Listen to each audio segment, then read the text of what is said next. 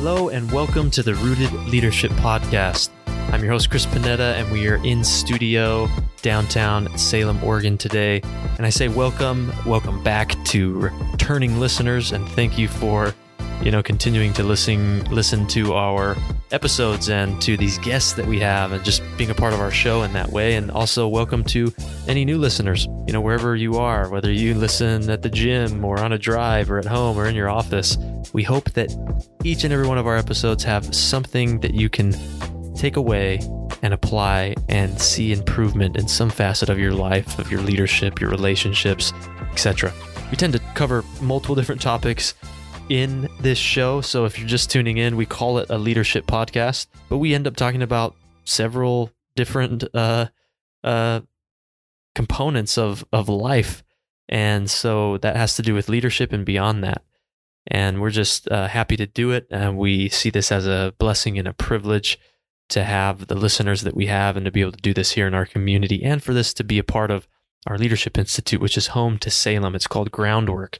We started Groundwork a few years ago, and the idea was to raise the tide of leadership in our community. We have a vision and a goal to be a catalyst for transformational change here and in order to create those conditions for transformational change, we see leadership as a huge part of it. Transformational change at a community level that certainly doesn't happen overnight. And I would even argue that it's a it's a rare phenomena. It, it just it it doesn't happen. And when it does, you know, any anywhere throughout our world, it happens because organizations and groups and entities within a community are able to come together, are able to undergo some form of transformation, which when I say transformation, I use it freely as a, a term of change for the better.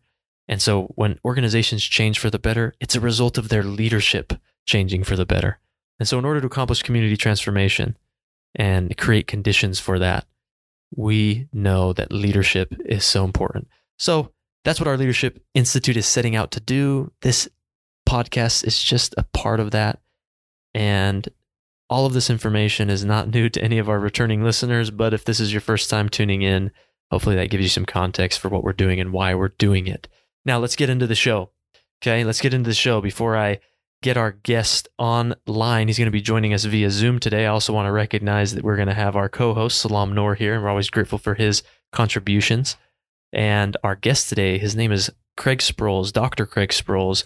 Actually, he is the superintendent for the Bethel School District down in the Eugene area here in Oregon. He used to be the deputy superintendent here uh, in Salem Keizer, and I got to know him through that role. And he uh, is part of our Leadership Institute here. Um, and now he's you know moved on, and so we want to kind of talk to him about that transition and what he's learned along the way, and you know a few other things with him today that we are just excited to dive into. So, with that, I'll get them on the line and we look forward to this episode. And thanks for tuning in. Thanks for tuning in to the Rooted Leadership Podcast. Before our guest joins, you can catch more episodes, leadership tips, and community stories by following us on Facebook at Groundwork Leadership, on Twitter at Groundwork Salem, or on our website at groundworkleadership.org. All right, everyone, welcome back. Uh, we have our guest with us. They are on Zoom, so they're here virtually, but we're used to this, uh, having guests on Zoom. And of course, Salam is here as well, our co host. So, welcome to both of you for joining. Thank you, Chris. Thank Hi, you. Kraig. Thanks for the opportunity. Yeah. Hey, Salam. See you. Yeah, and, and we're friends here. We all know each other. Uh, and so it's fun to, to be together today. As I mentioned uh, previously, uh, uh our guest, his name is Kraig, uh, Dr. Kraig Sproles, right? To be correct. So I want to make sure to put that in there. Um, and Kraig, I mentioned before uh, we start, before you joined, what uh, what it is that you do right now, and I guess how I how I know you. You used to be a, a deputy superintendent or assistant superintendent. I'm not sure what it, you know the exactness there, but uh, he, deputy or or assistant. What's the better term? Uh, it was assistant. Salam was the deputy, and then oh, okay. once Salam um, they had to make they they couldn't fill that role, so it had to be an assistant.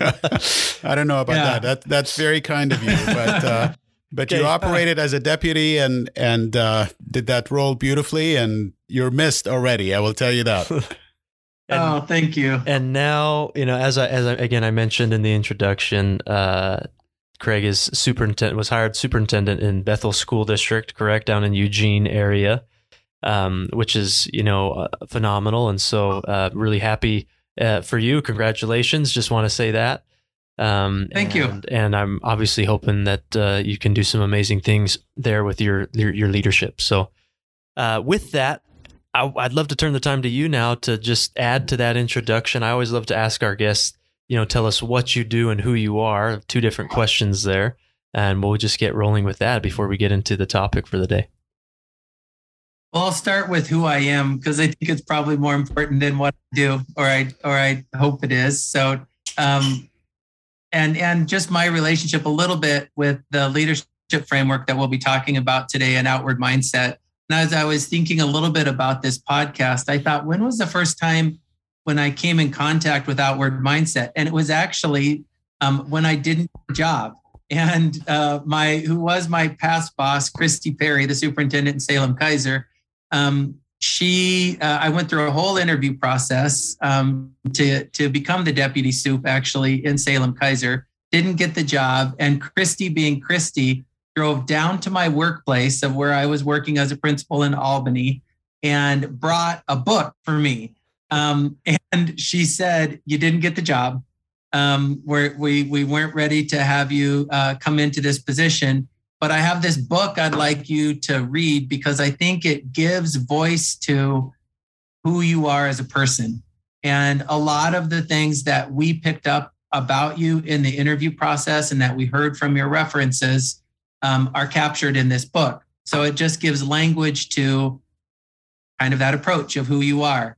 Um, so that was my very first. I didn't go through an outward mindset training to start with outward mindset. I, I wasn't going through professional development. It was a very personal connection. So, of course, for me, that was a really uh, powerful moment, both because I was super disappointed that I didn't get the job, um, which as a as an epilogue, I did get the job. It just took me another couple months to uh, to get there. Um, but I, I did dive into the book and dive into um, outward mindset and, and what that looks like and how it does uh, impact people. And I do think for me, um, it helps explain a lot of who I am as a person, first and foremost, but then also as a leader. Um, so that kind of gets into the next part of who, what what do I do? I am the superintendent uh, in the Bethel School District, and Bethel is a school district located in Eugene. And the city of Eugene is broken up into two separate school districts. Eugene 4J um, is our partner to the east, and um, Bethel is um, an, on the kind of east side of the city of Eugene and extends out into some rural areas. Um, and it was originally a collection of um, separate little school districts, um, which in the 50s came together for an incorporated district. So um, unlike Eugene, our, our, our population is very different than Eugene 4J's population. Um, a lot more people living in poverty um, live in Bethel. About 78% of our of our students qualify for free reduced lunches. A um, lot more um, diversity, specifically linguistic diversity. Um, about 30% of our students are learning English or they speak in, speak a language other than English at home. So that's who we are. We, we have about 5,800 students, one big high school, Willamette High School and Kalapuya.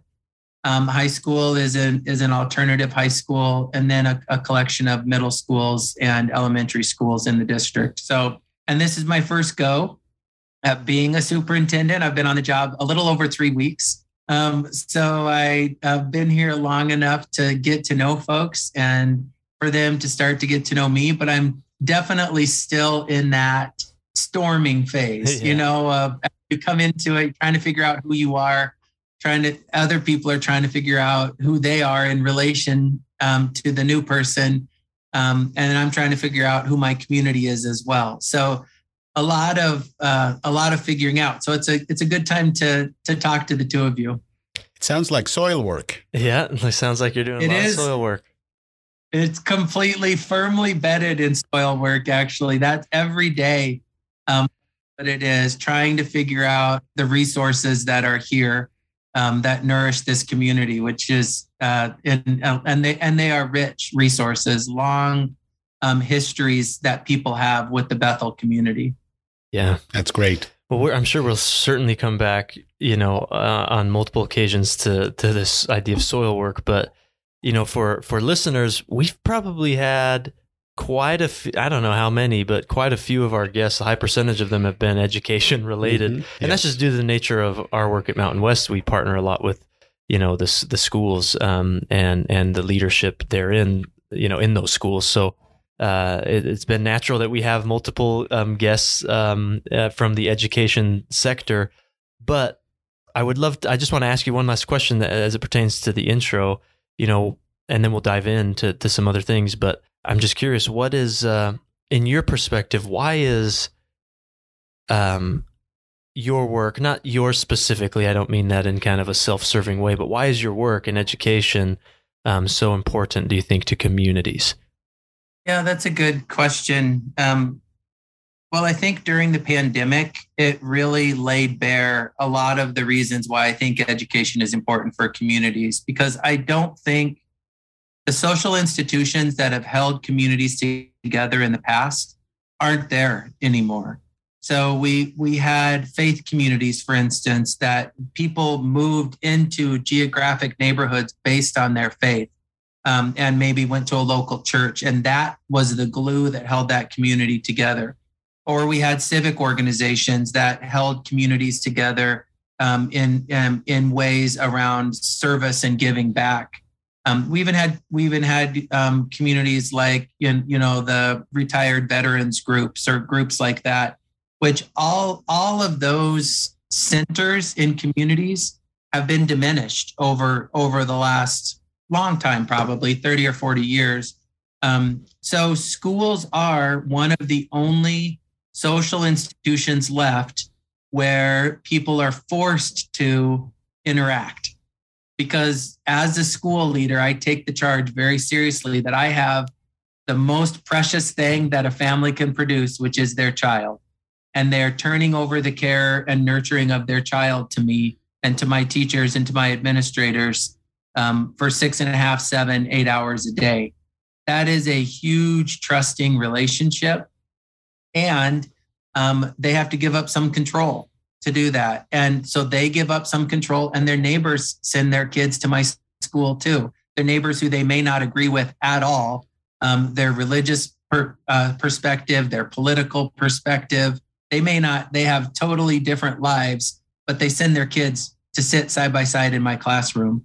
So I, I think there's something really profound about that um, as education being one of the things that knits our society together. Um, and I and I think the leadership framework is a really nice uh, way that we can do that. But I so that's why I, I feel this work is important um, for our communities, and a lot it goes a lot more beyond teaching reading, writing, and math. I'm passionate about teaching reading, writing, and math, but um, we serve a much bigger role than that.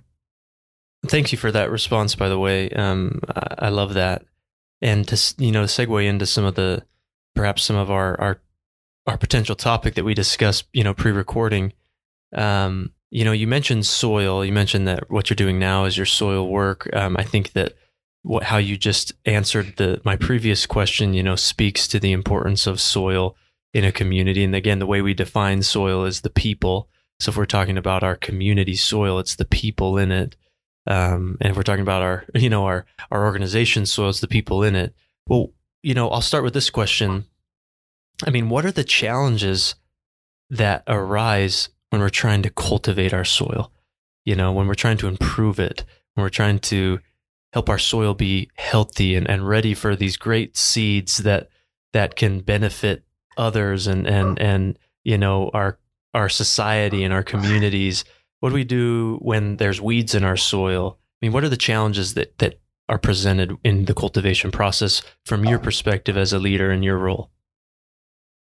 Yeah, I think that's a really good question. And it's something I think a lot about. And um, I think one of the challenges are not all soil or not all conditions um, that produce people as people um, are the same.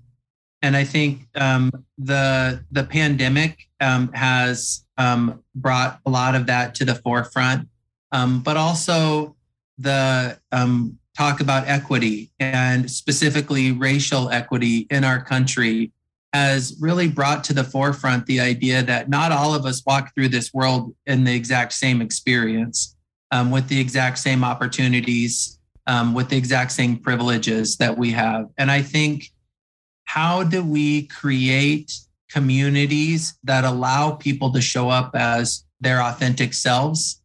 Um, from my part of it, how do we create classrooms that recognize that we all don't come from the same level of privilege? Um, how do we acknowledge that? And serve to try to increase opportunities in the community for people um, so they can show up as their full selves? And I think when we when we don't do that, um, when we risk telling people you have to you have to be a certain way in your culture and show up in a different way to be able to be recognized as a person as a full you know as a full individual in this community when we do that we create these bifurcated um, selves um, and it leads to uh, um, tons of negative um, interactions and that can be true for any we're seeing a really strong push um, right now from some people who are offended by critical race theory um, because they feel like at times, and I just had a meeting with a group of people this morning about this. They feel that that critical race theory, as they were all people who identify as white people, it doesn't create space for them to show up in that dialogue. And they, they so without creating space for that, they have to leave that part of themselves at home to be able to show up for that. Um, and a, a lot of our black and brown families have felt that way for years and years like they that there isn't space for them so that's something i'm thinking a lot about as almost a precursor to seeing people as people and developing deep personal relationships i do think it's important for us to acknowledge those other structures that um, that impact all of us not not just people of color um, but they impact all of us and they and they frame uh, who we are so so i think that's something it's it's very complicated. I I know that, but it's uh, it's something I think a lot about. Yeah, Kraig, if I if I may just um, just continue this train of thought that we're having and the conversation relative to um, you being a school leader, which is really makes you a community leader, quite frankly. And this is what I often tell educators: is that your stature in the community is more than just a school or a district administrator. You're a community leader um, and and the community looks to you to help define and shape and inform social trends. And what you're describing, in my opinion, falls into that category is how do we create the space for all people to show up in their authentic self? How do we engage in conversations that will help all of our kids be successful, regardless of their ethnicity, their skin color, language, gender, etc.? Do you feel that that puts a lot of pressure on you as a community leader, as a school leader, to shepherd that conversation? I mean, I've always felt, quite frankly, for the longest time, that education takes on a huge burden in society. Um, and how does and how does that actually happen in our schools? I mean, you're talking with parents about critical race theory. So, how do we diffuse these conversations and achieve what you're describing and create the space for people to show up in their authentic self and engage in conversations, comfortable, uncomfortable, uh, etc., to ultimately achieve the objectives, achieve your mission as an educator and as a district leader? That's a um, really good question, Salam. And I think it, and this again comes back to the leadership framework so I think you leading with vulnerability in relationship with people is the key to all societal change in, in, in as a community leader. So I, I think, well, first of all, we have to be very, very careful about assuming that my moral structure is the one that I want to make sure that everybody succumbs to. You know, like being very careful about that and and and allowing people to say, well, I don't agree with that. I want to show up this way. you know, and and creating space for that. But but I think, and I was reminded of this this morning um, when I had the conversation. If if I can have it and and try hard to see the person who has this idea as a person fully a fully vested person in this conversation as much as I am with with motivations and wants and needs a lot of which overlap. Um, even if we're in conflict a lot of which overlap. Um, and that's where I just think like the dangerous love uh, notion is that's the my takeaway from that idea is conflict between two people if you're willing to turn and face it and face each other there's a lot of areas where we overlap together. And I think as a community leader, what it means is spending the time to really get to know your community, um, guarding against making assumptions, broad assumptions, like all of these people who believe in this thing are this way, you know, um, trying to we and trying to not put people in those boxes that that we do a lot of times or that I do, I guess, a lot of times um, I think is a start. Um, and it's it's a lot of individual conversations. I, I really think that's what it comes down to is humbling yourself to hear and to listen, knowing that for me as a person of integrity, if they turn towards me in the conversation, that's great. I can't control that a lot of times. I'm going to still turn towards them and I'm going to still trying to create space to really truly listen and be impacted by their experience. Um, but that may not turn them, you know, and I and I and I don't have control over that. So so I think that's that that this notion of integrity and and is an important one in this work. Um, but also humility, knowing it's not like I have the corner of knowledge of the world. like, you know, like there's a lot of different ways that people approach the world. And I want to be really careful about assuming that mine is the um, necessarily the right or wrong way, you know, being humble with that. Um, but I do have to say, even within that, at times, I feel like a leader also needs to be bold about saying, I feel deeply, given my experience and the people I've talked to and the community I represent, I feel deeply we need to do this thing together. And not not being um, not shying away from that either.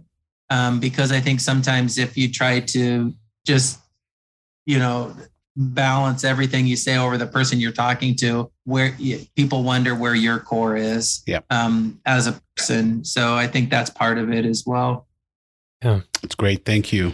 Yeah and you know speaking of soil just you know from a theoretical standpoint of what we you know teach within the institute and, and you're familiar with this and and it's always easy it's always a lot easier said than done and we i think i remember a conversation with you at i think at our retreat where we talked about you know that idea of well this all makes sense but how do we always deploy it? And especially in in environments or situations where um you know things are really sensitive or there's a high potential for conflict or there's already high conflict uh but you know what you're what you're saying i'm hearing a lot of the cultivation process right? Which is you know it's one thing to understand what the soil is and to understand the the people which are the soil but then how do we cultivate it? And It starts with what we talk about, you know, accountability and being willing to change ourselves. And I heard you say that a lot in different ways of am I willing to be humble? Am I willing to admit that I might be wrong? Am I willing to, you know, whatever the case might be? And I think that's crucial is and that's to us in, in the Institute is accountability, is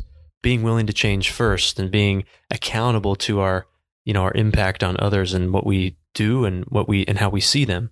And that, that's a crucial piece that I think you've been speaking to.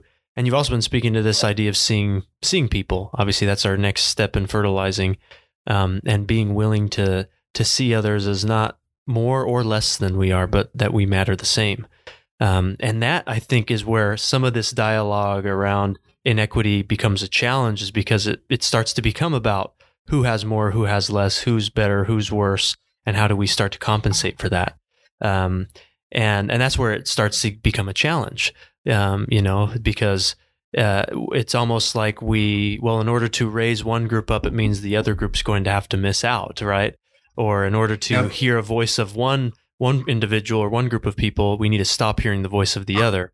And that to me is where we get lost in the our ability to see people as people because we start placing a priority on on who is more important. Um, when in reality, we're all people, right? And we all matter the same.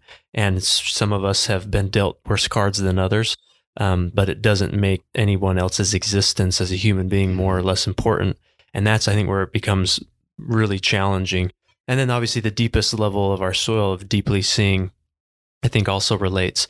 But as you were you were talking, I thought about, you know, uh, Salam brought up a really interesting point, you know, um, the pressures that that you have because you know when you i imagine when you went to school uh, and all of your education you received to become an educator you know you you you learned how to how to how to teach certain subjects how to uh, you know um, facilitate a classroom etc you weren't diving into how do you resolve structural and community conflict and racial un- unrest and, and, things of that nature right?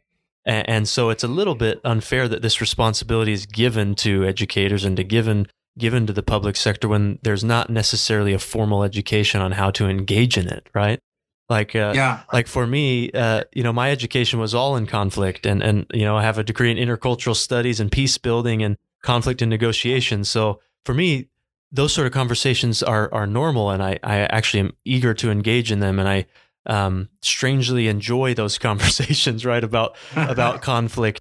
Um, but for most people, you know, um, there's not there was there's no education on it, so there's kind of learning on the job, right?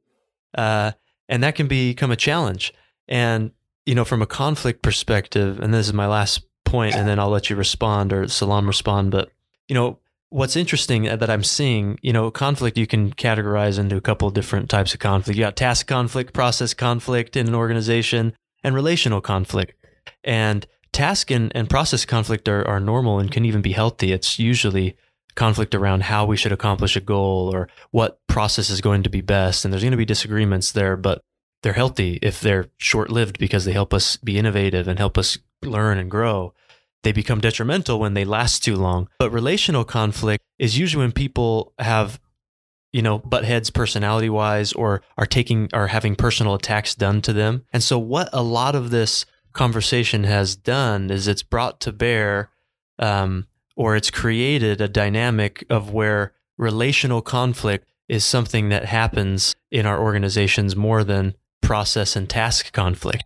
And relational conflict usually requires transformative approaches. You can't just manage them or resolve them like you can the other types of conflict.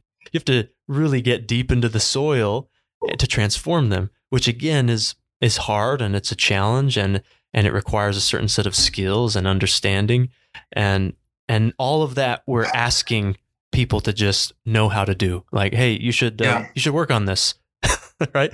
Uh, you should solve all the uh, the equity problems. Uh, and and it's and it's a, it's pressure and it's it's it's hard and it's like you said it's complex and, and complicated and um so that's that's where my brain's at right now as it relates to our framework and some of the things we've been discussing but I'd love you know any response to that from either one of you just one thing, Chris, as you were talking, I was this notion of that equity means one person gets something at the expense of someone else or at the expense of a different group. And that's one thing I want to call into question that notion because if what we're talking about as is a finite resource, then of course I agree. You know, and that's like the tragedy of the commons, you know, the old um, philosophical thing that if there's a group of people using one pasture. If you have too many too many livestock on it i can't mm-hmm. because that's a finite you know pasture size. And so if one person dominates that space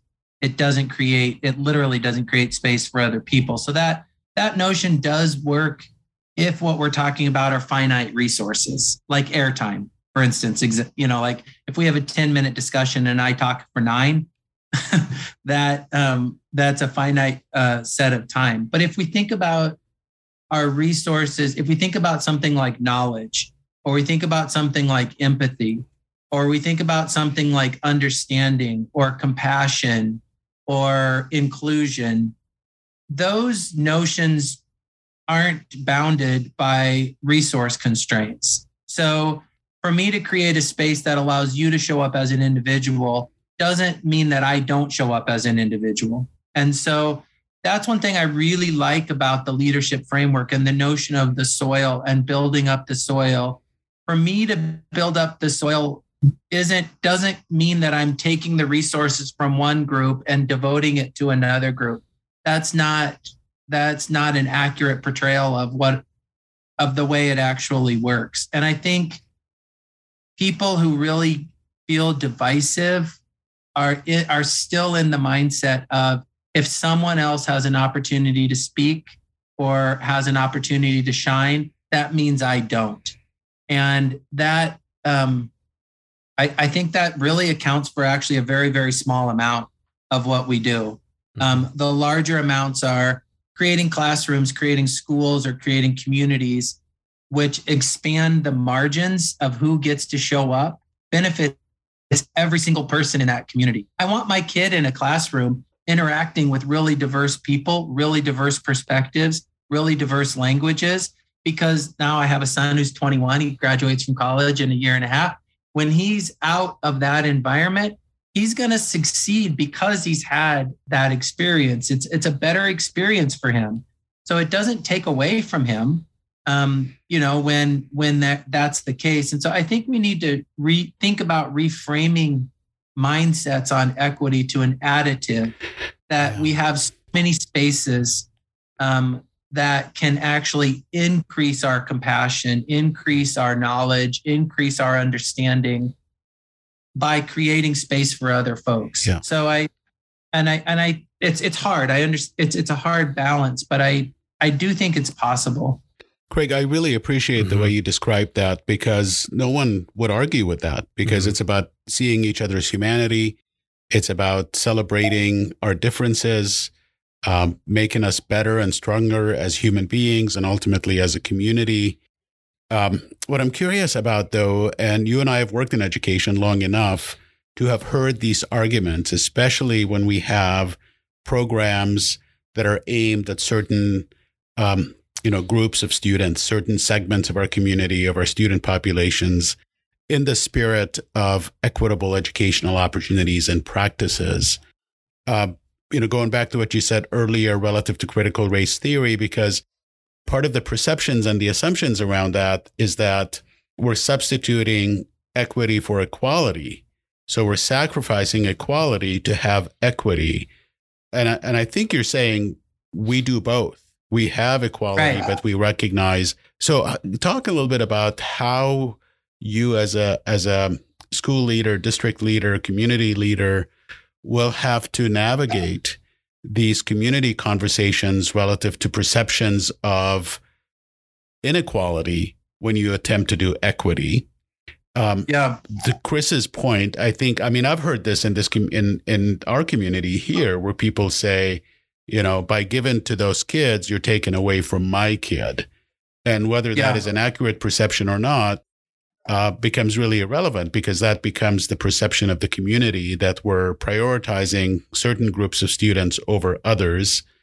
And naturally, parents are going to say, What about my kid? So, how do you foster and grow that mindset and that culture that reassures everybody that everybody's needs are being met, but we recognize that some kids need more than others. Yeah. Well, two things. One a little easier than the other. I guess is I'd approach it from take the easy one first. I want to guarantee that every child has uh, a classroom that allows them to thrive, that allows them to flourish. And so they're engaged, they have deep relationships, they find the work that they're doing meaningful, they're connected, they have a high sense of efficacy, you know, so they feel like they can do the work successfully. And I think we have as a foundational experience, we need to provide that for every single student in our in our in our system. And that and that's not just an aspirational goal. I think that's an attainable goal that we need to have yes. for all of our students. Now, for some students to be able to experience that, they need more time and attention and resources in specific areas. Not all kids need the same exact experience to be able to have that.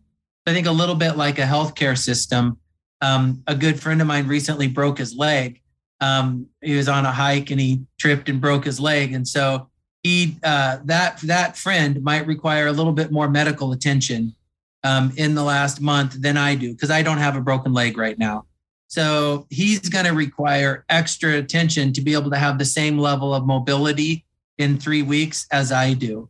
So that doesn't mean that that's a, a negative or or a positive. It's just it's just a reality. So so thinking about it that every student deserves that level of care and connection to have a teacher who knows them by name and sees their strengths and and loves them as a person is is a foundational thing.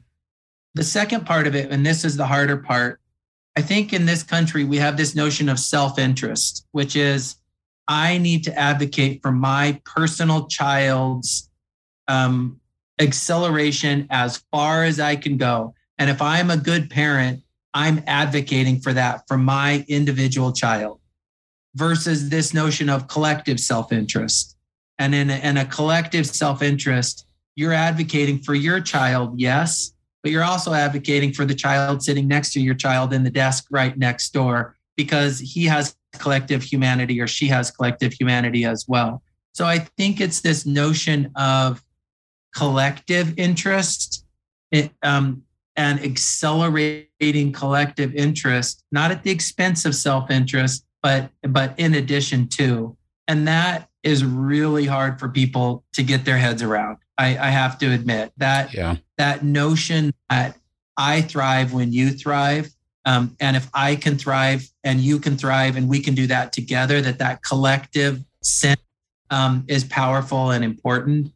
Um, I feel like, and and maybe this is a romanticized version, but I feel like we've lost some of that collectiveness um, in in the communities that I've lived in, and it, and when it all boils down to individual self interest, um, I I have a hard, that's a hard one to work on, honestly. Chris, can I just follow up with a quick question? Yeah, yeah. So when I think about the the environment that we are in today, and I think about this this really commendable desire and passion that you have, does it help or hinder the effort when things are so politicized? When when we tend to think these basic, you know, educational interests, let's say, of all students, and some needing more than others, but now they're being put in a political context, and that is playing out in boardrooms and school districts and classrooms, let's say. Uh, is that helpful or is that a hindrance to being able to do this in a very authentic and objective and constructive way? Oh, that's a that's a good question because there's a difference between is it easy or hard or helpful or hindrance. yes. harder, I'll tell you that. It's it's much harder because you're navigating not just what kids need to be successful, but you're navigating uh, what communities do. And just a tiny example of that, which I'm dealing with today, is um, masks in school very, very political thing. It's just a facial covering that sits on your face, but it represents a lot of, of an ideologies on a lot of different, you know, do you believe in science or not? Do you follow the federal government? Do you believe in free, you know, autonomous decision making? Do you so all of these things have to do with a with a thin piece of facial covering um, on your face. As a school leader, I need to decide what am I going to have my kids do or our kids in our school do when they show up on September 8th? Um, are they going to wear masks or not? And are, are am I going to have my teachers wear masks or not as well? So that's a really good example of a, of a question that has become very, very politicized. Um, and I think in the end, get back to your question of is it helpful or a hindrance? I think the struggle can sometimes produce a better outcome. Um, I think, and which is helpful, but hard. so um, I think having, uh, we opened up a survey here. Like I said, we have about 4,800 students. We opened up a survey about facial coverings um, less than 24 hours ago, and we have 1,400 respondents um, all over the, the map on whether they think we where we think we should go because I really wanted to seek out community feedback on this decision. So um, it makes the decision much harder than it would be held in isolation. I do think it can produce a decision that has more community buy-in and more knowledge of what's actually happening in schools, which is a good thing. So I, I think it's a it's a little bit of both. Yeah. But just as a person, just to be hundred percent honest, it's tiring. Um, it, it, can be tiring because because everything is so politicized um, that it's it's hard to make decisions because you there's so much that that could blow up on any one decision. Um, and educational leaders have been replaced at a very high rate um, in Oregon um, this last year. Lots of superintendents lost their jobs over how they're handling COVID or perceptions of how they're handling notions of equity or any number of things. So, um, so it that does it it does get tiring as a person within that. Where does um, and I know we you know we probably got about ten or so minutes left, but I don't have a good answer to this, so I'm asking. But where does you know fairness fall into things, right? Because uh, you have equality, equity, and then where does fairness lay there? Because you know, growing up, um, I was always taught that life isn't fair, right? Um, and it was living proof in in my life where, you know, my dad was born in a third world country and didn't have a whole lot, right? Where my mom did, and and so that's just how how can he fix that, right? That's where he was born, and life's not fair. And he was the one to teach me that life's not fair, and and you work hard to make the most of it. Um, you know, and then and it, there's there's so many things in life that are a matter of, of fairness and and that we can't necessarily change. And so, you know, when do we get caught up in something? When do we get caught up in something that is a fairness category versus a, you know, um, an equality matter or, or an equitable matter, right? Uh, you know, as a college athlete, and Title IX is huge in in impact sports in a in a big way, collegiate sports, and and you know, I always thought as a as an athlete, as a male athlete, that it wasn't fair um, that uh, you know the women's team had more scholarship than the men's team because of football. Right? I didn't play football, but there has to be an equal amount of scholarships for male athletes as female athletes. But football has massive teams, and they take all the scholarships across the the board and, and the NCAA. So you know, you have a women's uh, soccer team who has double the amount of scholarship than a men's soccer team, right? That's equal, right? If you look at all the athletes, but not fair. Um, and so, you know, that's just a random example that came to mind. But so my question is, when does fairness, you know, when do we, when are we talking about fairness when we really should be talking about, you know, equity or, or equality and then vice versa? How does it impact the conversation? How does it become, you know, a hindrance to things? um, the idea of fairness. I hope that question makes sense.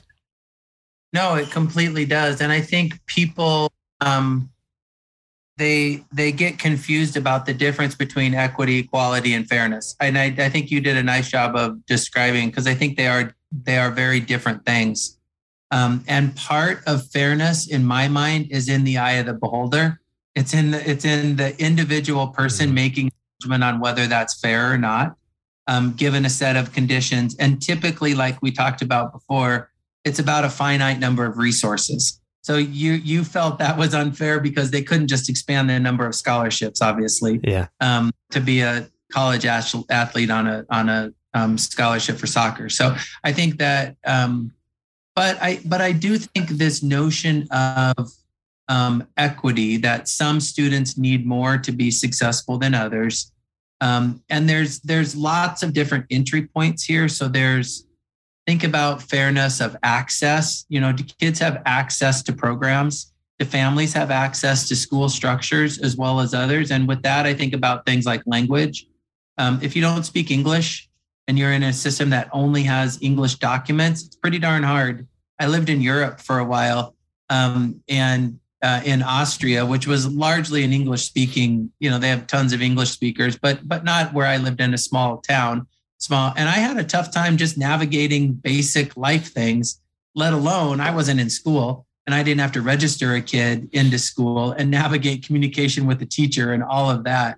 So I so I do think there's there's there are things where we think about access, we think about um, acts, um, opportunities the students have opportunities for advancement. So I, I think about for specifically like advanced classes. Um, a lot of the ways we've identified students for services like talented and gifted, which at the elementary and the middle school are ways where kids might get accelerated classes. Well, a lot of those are language based ways that we've identified them. And so some kids get access to those based on being a strong English speaker versus another student who might be uh, bilingual, which is an amazing asset to have, an amazing experience to have, but we didn't recognize that as an asset. And so they may not get access to those same classes. Um, or, you know, uh, accelerated placement classes in the high school is another example of that.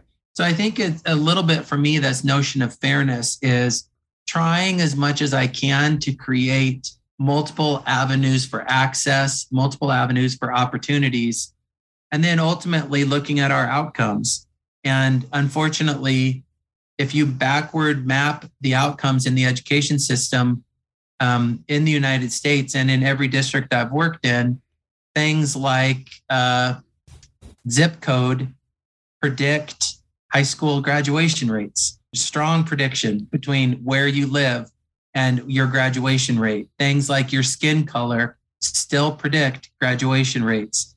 Um, if you enter high school um, still um, trying to learn English, um, predicts your graduation rates. So, so having qualifying things like that. So, like you said, a kid, whether it's a fair shake or an accelerated shake or whatever, but a, a kid doesn't get to choose. I'm going to be born in this home, in this neighborhood, to this set of parents who, you know, have these parenting skills and carry this this this set of assets and and things that they're overcoming as a family. Kids don't pick that. Um, but the way that our system is currently structured, that does impact um, outcomes um, uh, for for populations of students. So, um, so I think those things are all intertwined, Chris. Honestly, like notions of fairness, notions of equity, notions of equality, um, and within each of that, knowing that there are individuals living their lives to the best that they can. You know, navigating mm-hmm. all of those structures, and that just to bring it back a little bit to our framework and to the outward mindset. That's what I feel like. Um, there's a tendency once we start talking about these large sociological structures to lose sight of the individual within those structures. Uh, and, and it's just what we tend to do. And I think that's what the framework all the time for me jerks me back to is the notion of the soil, people as re, you know, people as people, creating conditions for people as people to be able to do that. It doesn't mean that those structures don't exist. Um, and it doesn't mean that they impact all of us. They impact us as we walk through life. Um, but it does mean that it, that I think it, it it encourages us to try to push, try to get down to the bottom of who that person is and see them as a person separate from the structures. Um, but then also work to make structures more equitable. Like you know like like work uh, work our tails off on on several levels um, as people of influence of power in communities like salam was saying i do think we have a charge to do that. Um, and i and i feel really lucky to have the position that i'm in. I've worked i've worked hard as an individual to be here to get to this point um, because i believe in this role to be able to enact change um, for people and um, and advocate for people um, so that's why it's important to me.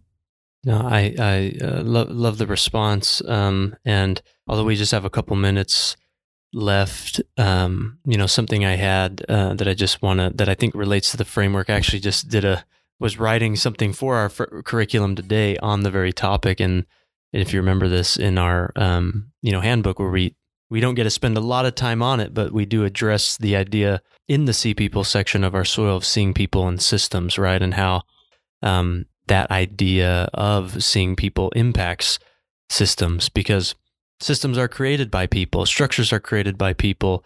And if I'm seeing others as objects, as less or more than I am, then the result of what I create, a process, a system, a procedure, whatever it is, is going to reflect that um, that way of being, of seeing others as an it, of seeing others as a um, as less than I am, right? And so when we're talking about the system and systematic challenges, and oftentimes we dehumanize those things and objectify, you know, we dehumanize the system almost. Um, well, that's other people, right? People create those things and we create those things. And so some of the challenge that I see um, from a conflict perspective is when we dehumanize the system and see it as the problem, we're actually dehumanizing other people and seeing people as the problem. And therefore, we're adding to a downward spiral, conflict, a collusion, whatever we want to call it, um, because we're we're not seeing um, uh, the people that have created the system as people, and they might have created a system or a structure that is is not seeing others as people, right? And but that doesn't warrant um, our uh, approval to to see them as objects, right? Um, that's I think where it gets tricky. What I was you know mentioning earlier is is is one person's humanity m- worth more than another? And obviously, the answer to that is no. We're, we're we all matter the same. But I think that we can use the terminology of of systems and structures um, as a justification to to blame someone someone who created it or a group of people who created it. Um, and that's where it gets, um, I think, a, a little a little tricky, you know, in in those dynamics where it becomes complicated and, and, and challenging to discuss. But I, I, think I think that the way that you've laid things out today has been really um, insightful. It's been helpful. I hope that we have people that listen to this and it helps them, you know, conceptualize a lot of these um, realities uh, that we're facing um, in a better and, and, healthier way. I it certainly has for me, and I, and I appreciate it. Um, and I appreciate the thoughts that you've contributed from both of you, uh, Kraig and, and Salam. Um, unfortunately, we have to come to an end here, and uh, it's a bummer because I think we keep talking about this for an hour or two more. um, but uh, you know, in closing, you know, what would be your what would be your ask? I typically give an ask to any listeners and a challenge, but uh, let's have you do that today. I mean, what would be your ask or your challenge to anybody that's listening? I guess it would be um, a couple things. One of them sounds kind of corny, um, but I believe it. But um, the kind of corny one is um, we're in a time right now in the United States where change is happening all around us, and and it, it sometimes it's happening. It feels like it's happening to us, and and sometimes uh, it sometimes it feels like we're part of it. So I would encourage people to recognize we are at a very historic time. We're coming out of a pandemic. Um, we've come out of a year and a half of racial reckoning across our system and across our schools um, across our society. Um, we are starting to knit ourselves back. So I would encourage people to think about who they are as an actor within this. I mm. I think this is going to be a time when our grandkids are going to say, "What did you do during this time?" Um, I, I look back in the 1960s, and I would ask my parents that, like, "What were you doing in '66? What were you doing in '67 with the Vietnam War? Where were you at as people within these these large societal movements, which were mm-hmm. poignant times.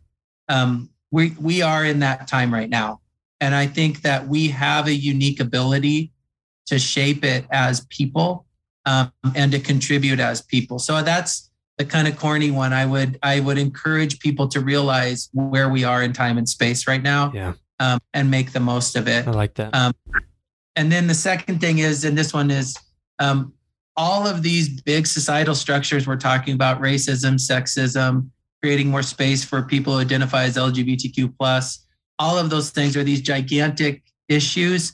Um, and i really like the idea of just being people of integrity um, and trying hard to do our best within that. That's how change that that's how we address these things.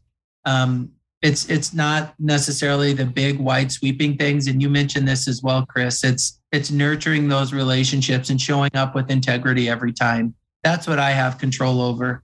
Um, and that's what i'd encourage the listeners to think about. They have control over that part um, as well um, as we enact change in this world right now. I love that.